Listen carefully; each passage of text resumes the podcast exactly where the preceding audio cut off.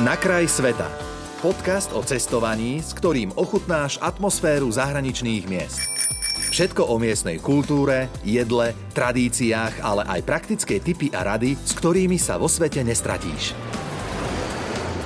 Tak v našej cestovateľskej rubrike Na kraj sveta s rádiom Melody dnes dvaja hostia. Jednak môj kolega Martin Vanko, vítaj, ahoj u nás. Ahoj Karol. No a po jeho ľavej strane, vy, ktorí počúvate, nevidíte, vy, ktorí sledujete, tak vidíte Nino.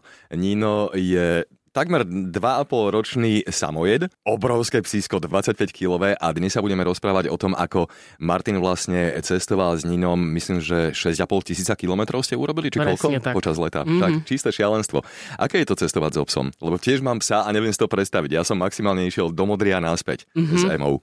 Vieš čo, ten pes musí byť na to akože zvyknutý na všeobecne na cestu autom a inak je to sranda. Nestretol som sa so žiadnou komplikáciou, takou, ktorá by mňa obmedzovala, lebo už sme mali otestované, že zvládoli so mnou do Talianska 10 hodín. Iba si robíš častejšie prestávky, aby cikal mal nejaký pohyb, ale cestu v aute úplne v pohode dáva. Čiže necítiš tom nejaký diskomfort a čo vidíš na ňom, je absolútne v pohode tiež vlastne s takýmito dlhšími cestami? Tým, že ja som mu vlastne na zadné sedačky dal takú deku a mal celý zadok iba sám pre seba, tak tam mohol ležať, sedieť, hocičo robiť, takže tam je iba zapasaný o popruh a vlastne bezpečnostný pás. A úplná pohodička. Hej. A čo ste vlastne navštívili? Aké všetky mestá vlastne v rámci tohto Eurotripu? V rámci tohto Eurotripu sme začali v Mníchove, tam sme pokračovali do Ženevy, potom sme išli do španielského Bilbaa a nakoniec do cieľovej destinácie, čo bol Lisabon v Portugalsku a naspäť sme išli spodkom cez Malagu, Valenciu a Zürich. Ako sa vlastne ľudia pozerali na vás ako na turistov teraz so psom, lebo tak nie je štandardné, že človek si vezme ako takéhoto veľkého psa, a Nino teda nie je naozaj že nejaký kabelkový exemplár, že si ho vezme so sebou a vyrazí na takúto dlhú cestu. Ako to vnímali ostatní ľudia? On všeobecne je taká atrakcia, nech sa prechádzame kdekoľvek v Bratislave, v Trnave a takto sú iba tí ľudia ešte srdečnejší v tom zahraničí, že viac sa prihovárajú. Tu sa iba usmejú a prejdú okolo, ale v zahraničí boli z neho úplne všetci hotoví a chceli sa s ním fotiť a ja už to akože tak nejak špeciálne nevnímam. Hej, perfektné. V čom to bolo zase na druhej strane možno, že trošku aj obmedzujúce pre teba? Lebo predsa len ako bolo tam viacej starosti, ako keby si, dajme tomu, cestoval sám. Čiže na čo všetko má človek myslieť, dajme tomu, keď sa chystá na podobný výlet s obsom? Že čo by si ty odporúčil?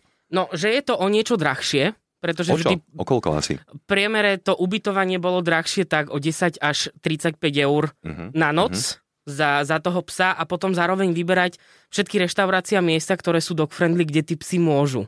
A nie každá krajina je dog-friendly. Akože keby mám vybrať úplne že jednu, tak to ani nebolo na tomto tripe, ale keď sme spolu boli v Taliansku, Taliansko miluje psov, bežne na uliciach sú misky s vodou, mlsky, len tak pohodené, aby si tí psi proste niečo dali. Ale sú aj krajiny, kde tí psi nie sú až takí vítaní. A v tom Portugalsku to bolo také, že tak ako hovorím, že majú občas výhodu pekní ľudia, tak majú výhodu aj pekné psy. Že asi keby prídem s hociakým iným, tak by to možno úplne tak nešlo, ale keď sa na neho proste pozrieš a on sa usmeje, tak sa obmekčí to srdiečko a vždy sa dalo nejak akože vyrepovať to, aby sme si niekde mohli sadnúť alebo niekde niečo proste zjesť. Hej.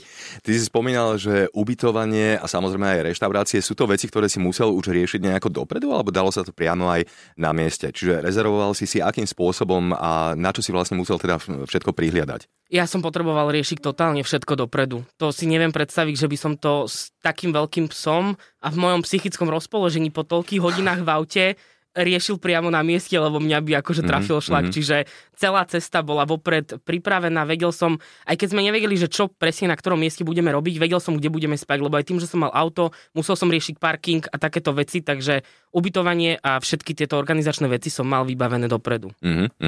OK, dobre, v poriadku. A čo sa týka nejakých očkovaní alebo nejakých dokladov, ktoré si vlastne treba zobrať so sebou do zahraničia, čo všetko to je, lebo však máš to aktuálne za sebou? Pes potrebuje svoj vlastný pas, ktorý ti vystaví veterinár za nejaký poplatok a teda mal by mať všetky tie... To nie je taký ten očkovací preukaz? Áno, ono teraz už to robia, že je to ako keby v jednom, že kedysi to bolo, že zvlášť očkovací preukaz a zvlášť pás na vycestovanie, ale teraz ti vlastne všetky očkovania dávajú do toho pasu. No a musí mať všetky očkovania, ktoré vyžaduje daná krajina, to si vopred vieš vygoogliť, že či tam má byť niečo špeciálne, ale ja som nič špeciálne neriešil, lebo všetko tradičné, ktoré on v sebe má, to bolo vyžadované aj v týchto krajinách, keďže to nebola žiadna exotika, v podstate len Európa. No a mal by byť čerstvo odčervený. A vlastne veterinár ti dá 2 dní pred cestou alebo deň pred cestou razítko, že pes môže vycestovať. Aha, ale na druhej strane ani raz nás nikto nekontroloval. Ja by som bez toho nevycestoval, samozrejme aj do Prahy to riešim, lebo je to zahraničie, ale nestalo sa nám ani raz, že by nás zastavilo nejaké auto alebo nejaká kontrola vôbec. Dobre, a nejaké komplikácie, ktoré ste, dajme tomu, zažili a ktorým by sa, dajme tomu, na budúce rád vyhol. Bolo niečo také? Asi len, keď sme sa vracali už cestou naspäť, tak vo Švajčiarsku na hraniciach nám prešacovali celé auto, museli sme vystúpiť z auta a lebo mi tak potom známa hovorila, že väčšinou akože, keď vidia slovenské špezecky, takže to sú díleri. Tak ja, že wow, tomuto by som sa na budúce rád akože vyhol, ale ty vieš, že nemáš u seba žiadne drogy, ani nič, že si proste čistý jak lalia, ale aj tak som sa tam proste takto triasol, keď tam 4 policajti na nás kúkali. Nino bol v pohode, jedna tá slečná cologička sa na ňoho usmievala, tak to ma akože tak udržiavalo, že pekný psík, nerobte nám problémy, lebo však nič sme nemali. A ešte aj s takou lámanou angličtinou to bolo také, ale inak akože žiadne komplikácie. Všetko to bolo pripravené a celý ten trip predčil naše očakávania, ale akože iba v dobrom. Ako dlho ste vlastne boli? Ako dlho to trvalo? 10 dní to trvalo aj s cestou. Pekne no, tiež. Akože bolo to preto, lebo už som nemal žiadnu dovolenku, že viem si predstaviť, že by som na niektorých miestach bol aj dlhšie, lebo vlastne my sme chceli ísť pôvodne na Azory, len sa mi nechcelo riešiť lietadlo, lebo nie je to také jednoduché, ako to vyzerá na tých sociálnych sieťach, že vidíš tie psíky na palube lietadla.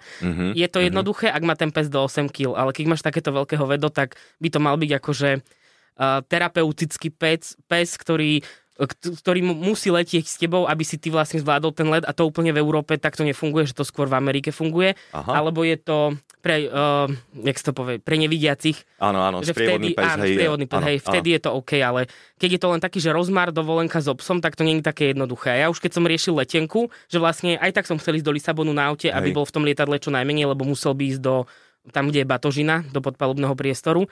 A odpísali mi z tej leteckej spoločnosti, že to, či môže ten pes ísť do podpalubia, mi povedia, až keď si kúpim letenku. A tá letenka stála 300 eur. A bolo také, že kúpim si ju, povedia mi, že nie, lebo to muselo byť viazané na to, či tam nie sú asi nejaké dodávky niečoho. Takže sme to neriešili. No dobre, čiže tým pádom aj ďalšiu vec máme nejako odškrtnutú, ozaj pamiatky, reštaurácie, ako je to navštevovať ich s obsom. Na čo všetko tam dávať pozor, kde ťa pustia, kde ťa nepustia.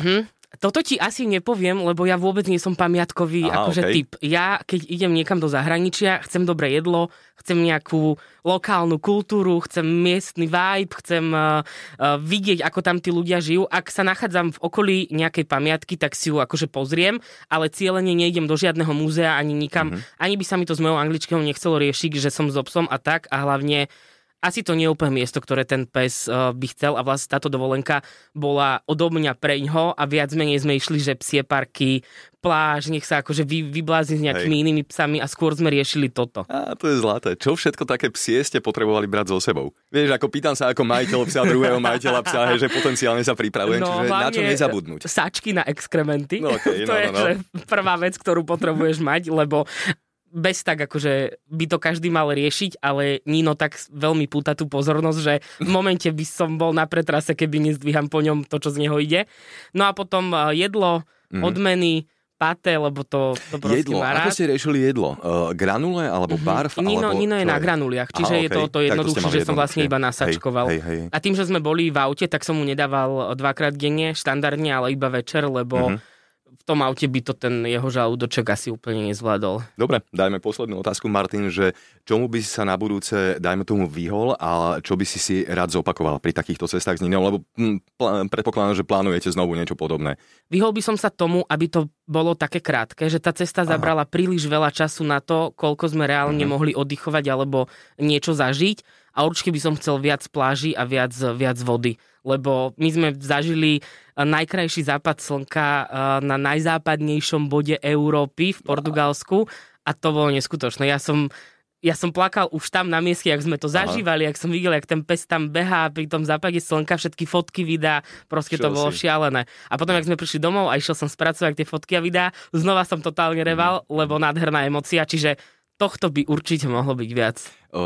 Nie, to nebola posledná otázka. Posledná otázka je táto, ako Nino zvládal slanú morskú vodu.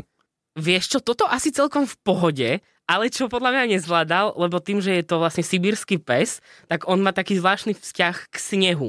A jak cíti pod sebou niečo mäkké, tak nepoznal ten piesok, lebo sme naposledy boli na dovolenke na Kamienkovej pláži a jak sme prišli na tú pieskovú pláž, tak on si myslel, že je vlastne na snehu. Tak sa v ňom totálne sa s ním hral, olizoval ho, všade mal totálne piesok, potom iba kýchal, prskal, ale akože nič také nezvyčajné, potom si vyplachol ústa a všetko bolo v pohode, ale tú slanú vodu on olizal a išiel ďalej, že nejak to asi neprežíval. Dobre, no tak dvaja boli dnes u nás v rubrike Na kraj sveta z rádiom Melody Nino a jeho majiteľ alebo kamarát, spolumajiteľ, jasne, samozrejme. Martin Vanko, veľmi pekne ďakujem, maj sa fajn. Ďakujem aj ja, čau.